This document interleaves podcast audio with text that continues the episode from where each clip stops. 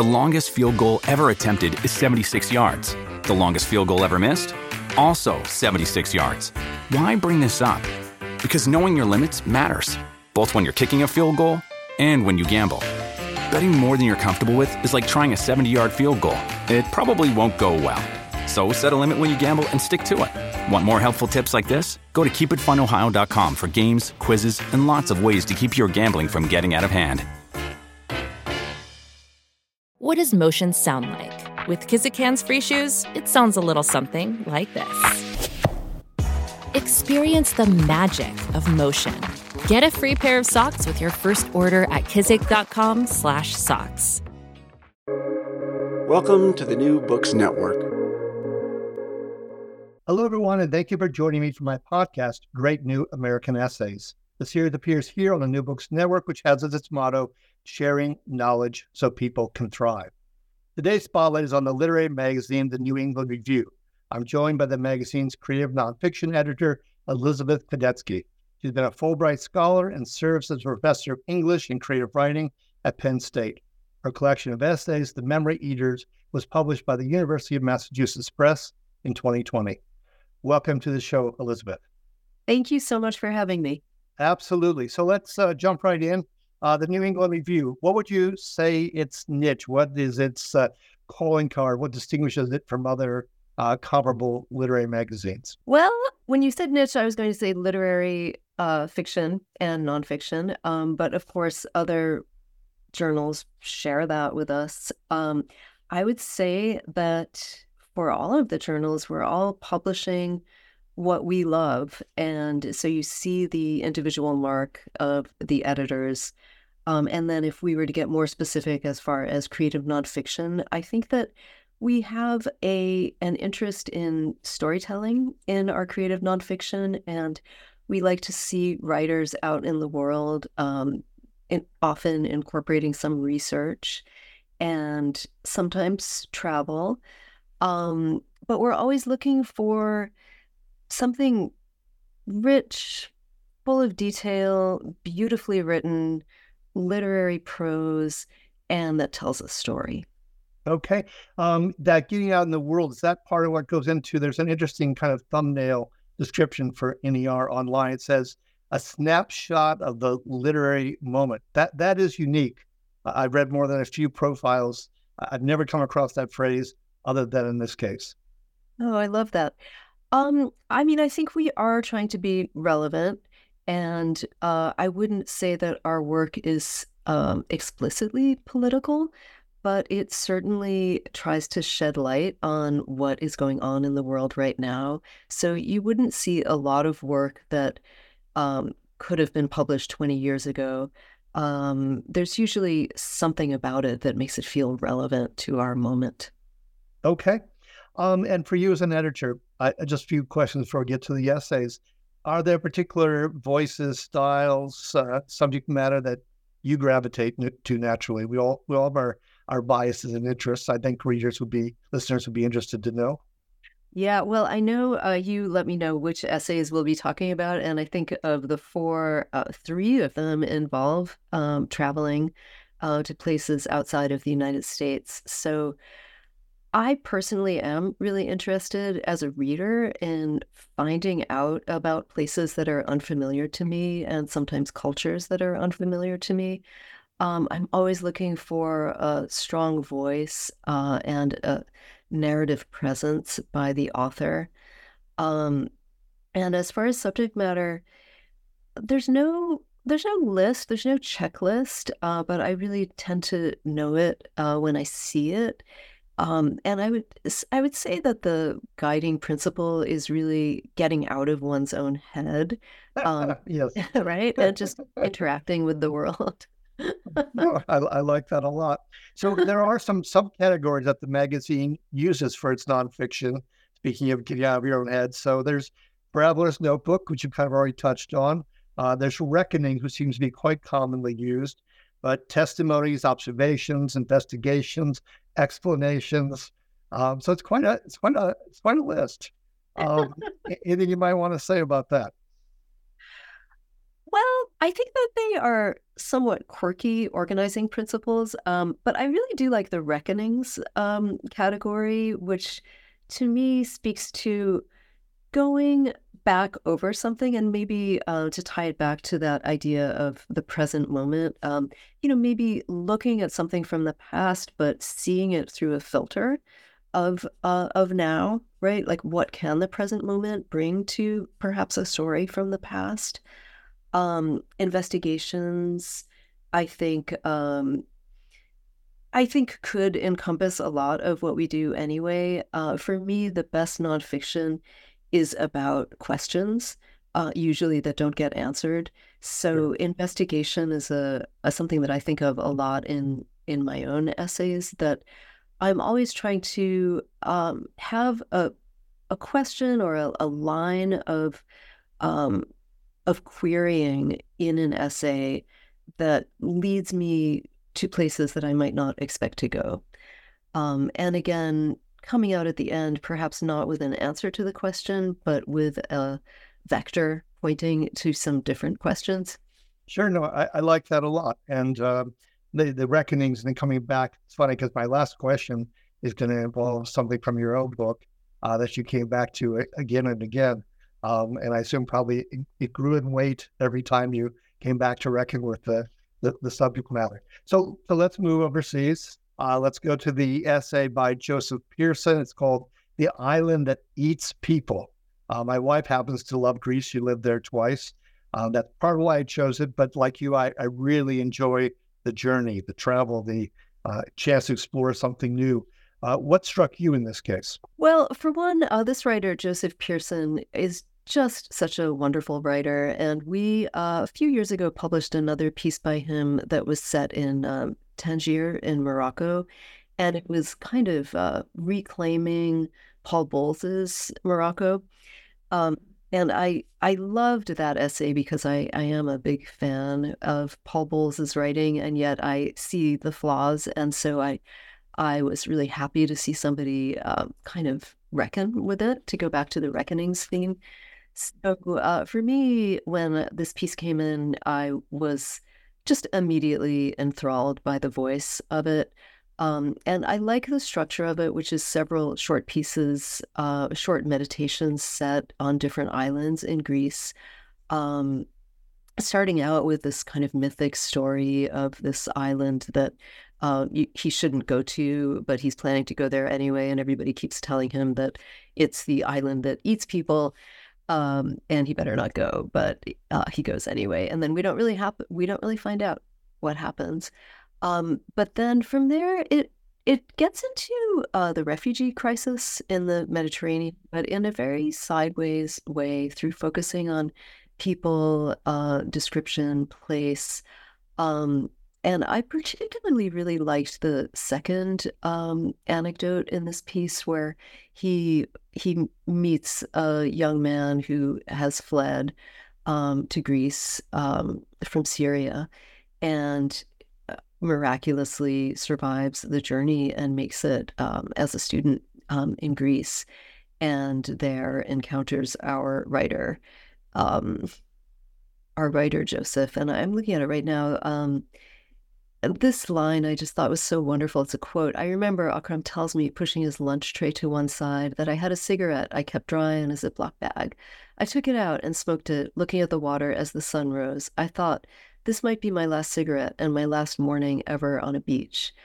And uh, to me, this just said so much about the refugee crisis and also just this moment. It's a person and um, the use of an object, a cigarette, uh, in that Ziploc bag. It's just so vivid, and you can almost smell it. Um, and that's one thing in writing I'm also always looking for is uh, the concrete, um, the physical objects, these you know shiny objects that carry so much meaning and um, metaphorical significance as well. So I just think uh, Joseph is a wonderful writer who makes these places so felt, but then he brings himself in. Uh, his voice is so strong, but it's never really about him. He's really the the spirit guide in a sense. Yeah, so he, it starts out when kind of thinking he's going to be physically vulnerable, and he actually is at one point when he's out on a hike on the island. But then we get to the vulnerability of all these Syrian refugees, for instance. And so they the stakes just go higher. And yeah. and that's part of what it's taking on. It also takes on one point something that draws me to something you published recently in the American Scholar. It's called the Goddess Complex, because in his piece he invokes the French seizing a statue and hauling it off to the Louvre. Uh, in your piece, uh, it's about something that's been looted from India. Um, so that that's my setup tease for the listener. Uh, why don't you fill in the story if you don't mind? sure. And I, I guess just to um, segue, I like your segue, and just to jump on that. Um, when uh, Joseph's piece came in, I was actually in the thick of working on that story uh, for American Scholar, and uh, there's so much in the news right now about looting of these ancient sculptures and repatriation to museums, and we're even rethinking, um, or there's a conversation rethinking the Parthenon marbles debate, and it's so much in the news. And I thought that Joseph handled it really nicely.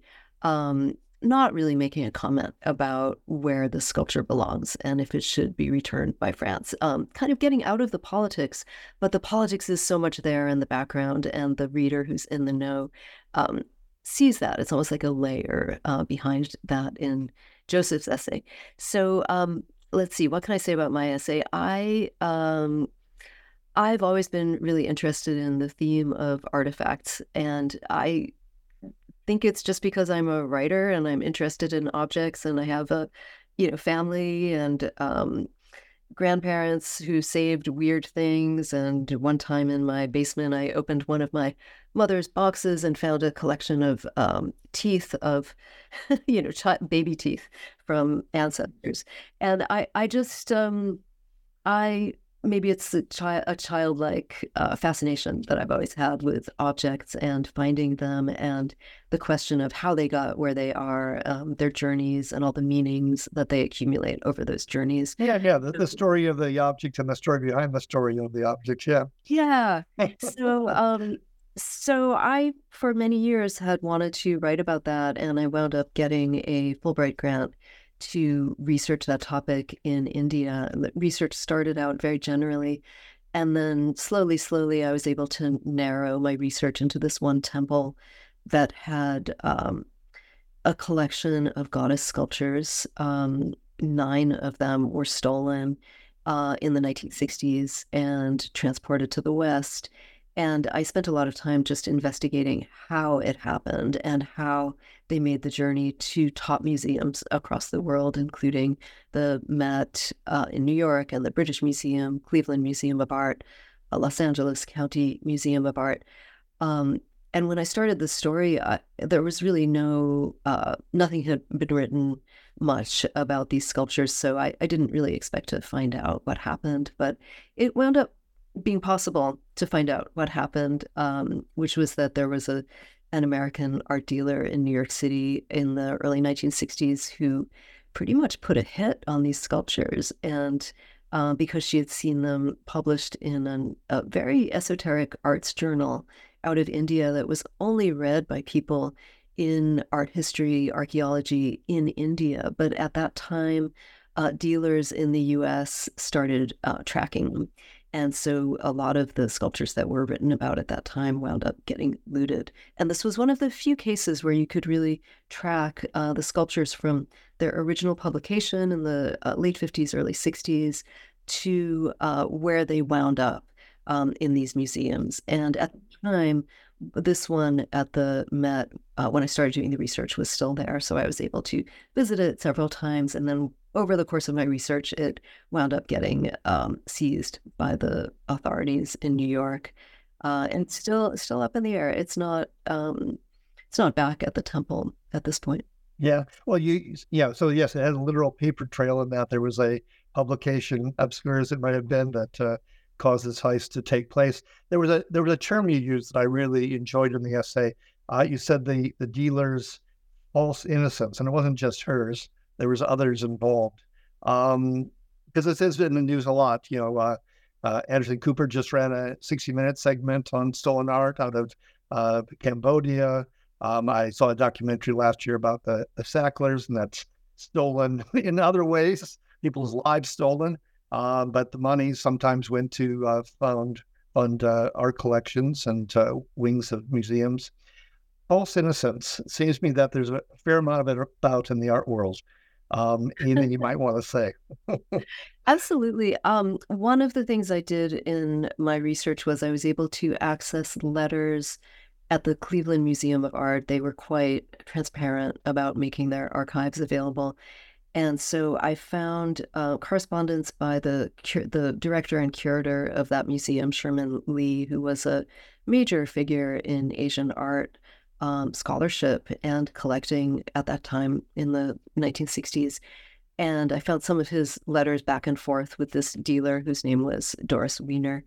And um, there was just this atmosphere of uh, effete charming uh, bourgeois um, dancing around the central question and this kind of conspiracy of of silence, I would say, about the the central question of um, where did these objects come from and um, weren't they stolen, and what was the problem with stealing them? And of course, we have this parallax right now uh, where we look back at the 60s and we say this was so obviously um, yeah. unethical right? To literally steal these sculptures and um, and sell them uh, for you know $10,000 at the time which is about $80,000 now um, to museums and then display them. But really it was decades that people didn't question this. I mean, certainly there were always people calling out the corruption of that trade, but as far as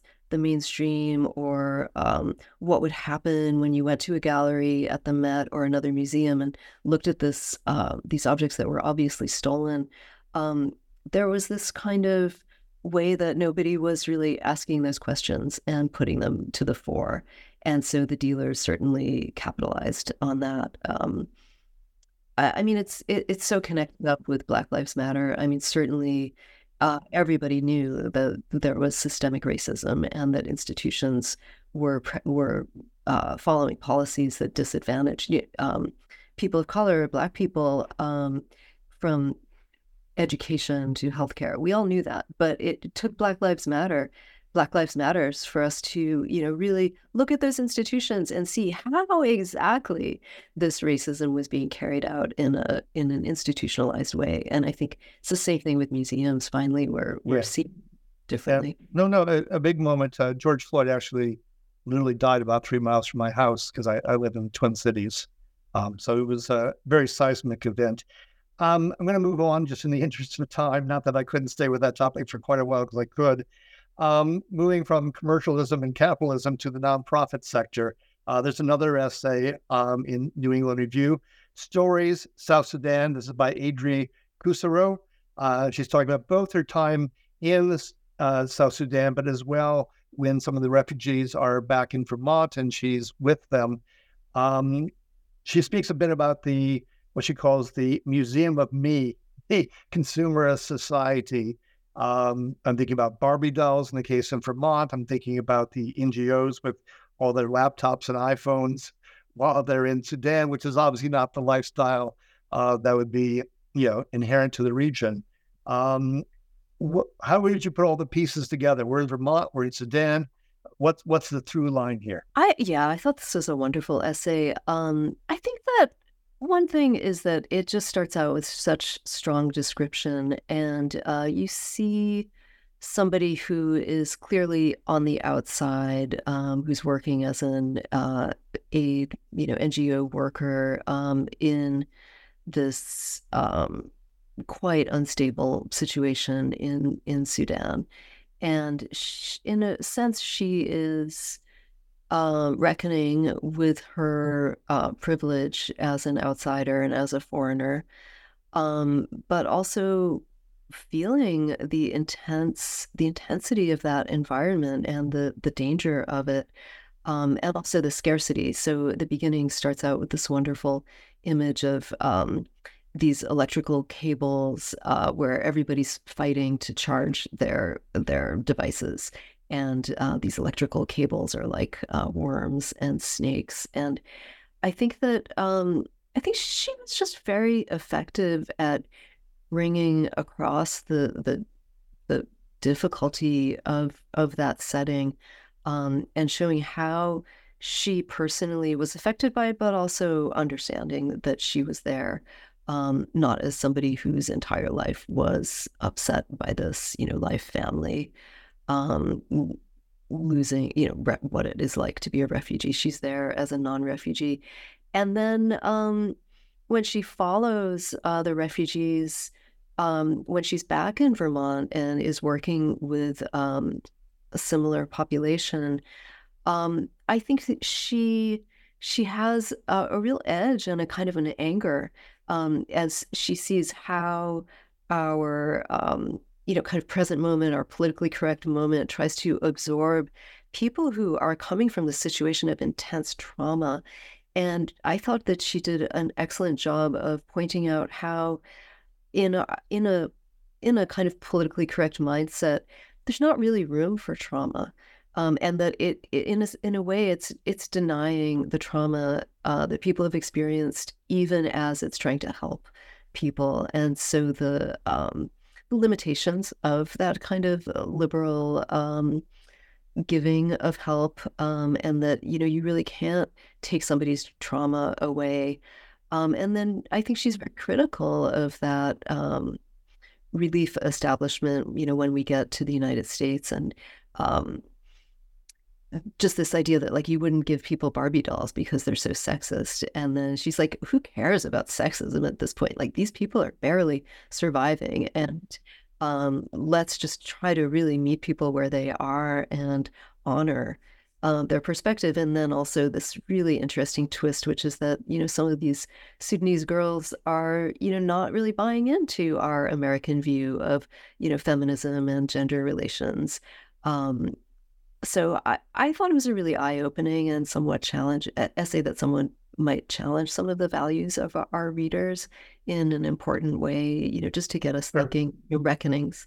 I think. Yeah, no, she, she is something like she, she was admitting she was right up against the glass, but there was still this glass between her and these people and their lives and their fate, uh, whether it was in Sudan or otherwise. I, I have not been to Sudan, but I remember flying into Addis Ababa, Ethiopia, four minutes after I, I've landed I, have just gotten out of the plane and the lights in the entire airport go out. The generators failed. And I went, okay, so this is going to be a place of insecurity. Uh, just, just get, just get ready for it. Um, in the time we've got left, I want to go to one last place really quickly. In your collection, The Memory Eaters, I guess maybe because of my interest in art in part, um, I want to go to Bombing the Ghost. And one particular question, which goes back to reckonings, because I promised you that earlier you say the documentary Downtown 81, you watched it five times, if I read correctly. Um, yeah, my favorite movies, yeah, I've maybe watched them five times, but it happens pretty rarely. Five times is an investment. And I'm wondering what you learned, how you gained, how perspective shifted through those five times, and why that piece, that documentary was seminal for you. Oh, I'm so glad you brought that up. I was actually even thinking about that movie the other day and thinking of going back to watch it again. I mean, it is a piece of art.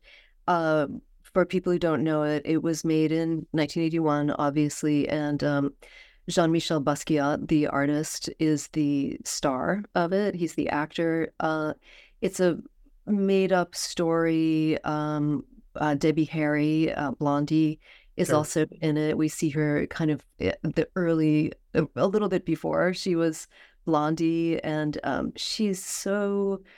Um, both of them, you know, they're both just so beautiful to watch, and yet the setting is so dark, and it really is downtown New York. Um, when the village and Alphabet City were just really bombed out, you could say. Lots of abandoned buildings, lots of um, lots, empty lots filled with garbage, um, graffiti, uh, this beautiful kind of destitute landscape. And the film really just embraces that landscape and finds beauty in it. Uh, some of the architecture is so beautiful. And, and in a weird way, this does go back to my fascination with artifacts and of course, I was living in New York at the time as a um, young uh, pre teenager. And uh, really just enchanted um, myself with the derelict quality of these beautiful, beautiful buildings and these beautiful spaces, which, of course, if you go to them now,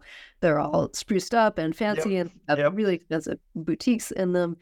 Um, and not too surprisingly, because there was just something so uh, scenic about that setting. So um, there's this really memorable scene where um, Debbie Harry is lying in a heap of garbage in an alley. and Jean Michel Basquiat uh, discovers her, and they decide, you know, that they're going to go on the next phase of their journey. Um, but I, I, highly recommend the movie, and I think it's actually fairly short. It might not be too much longer than an hour, so watching it five times is not a huge investment. Sure. Well, I do remember seeing her uh, live in Blondie. I think it was an evening, quite honestly, in Boston, where she wasn't so excited about being on stage. So it was uh, a rather un- uneven concert, but it has it had its moments. So anyway, I think our moment has has run out because I, I promised you we wouldn't go on forever. So I want to thank you so much. My guest today has been Elizabeth Kadetsky. She is the creative nonfiction editor at the New England Review. Thank you so much for your time.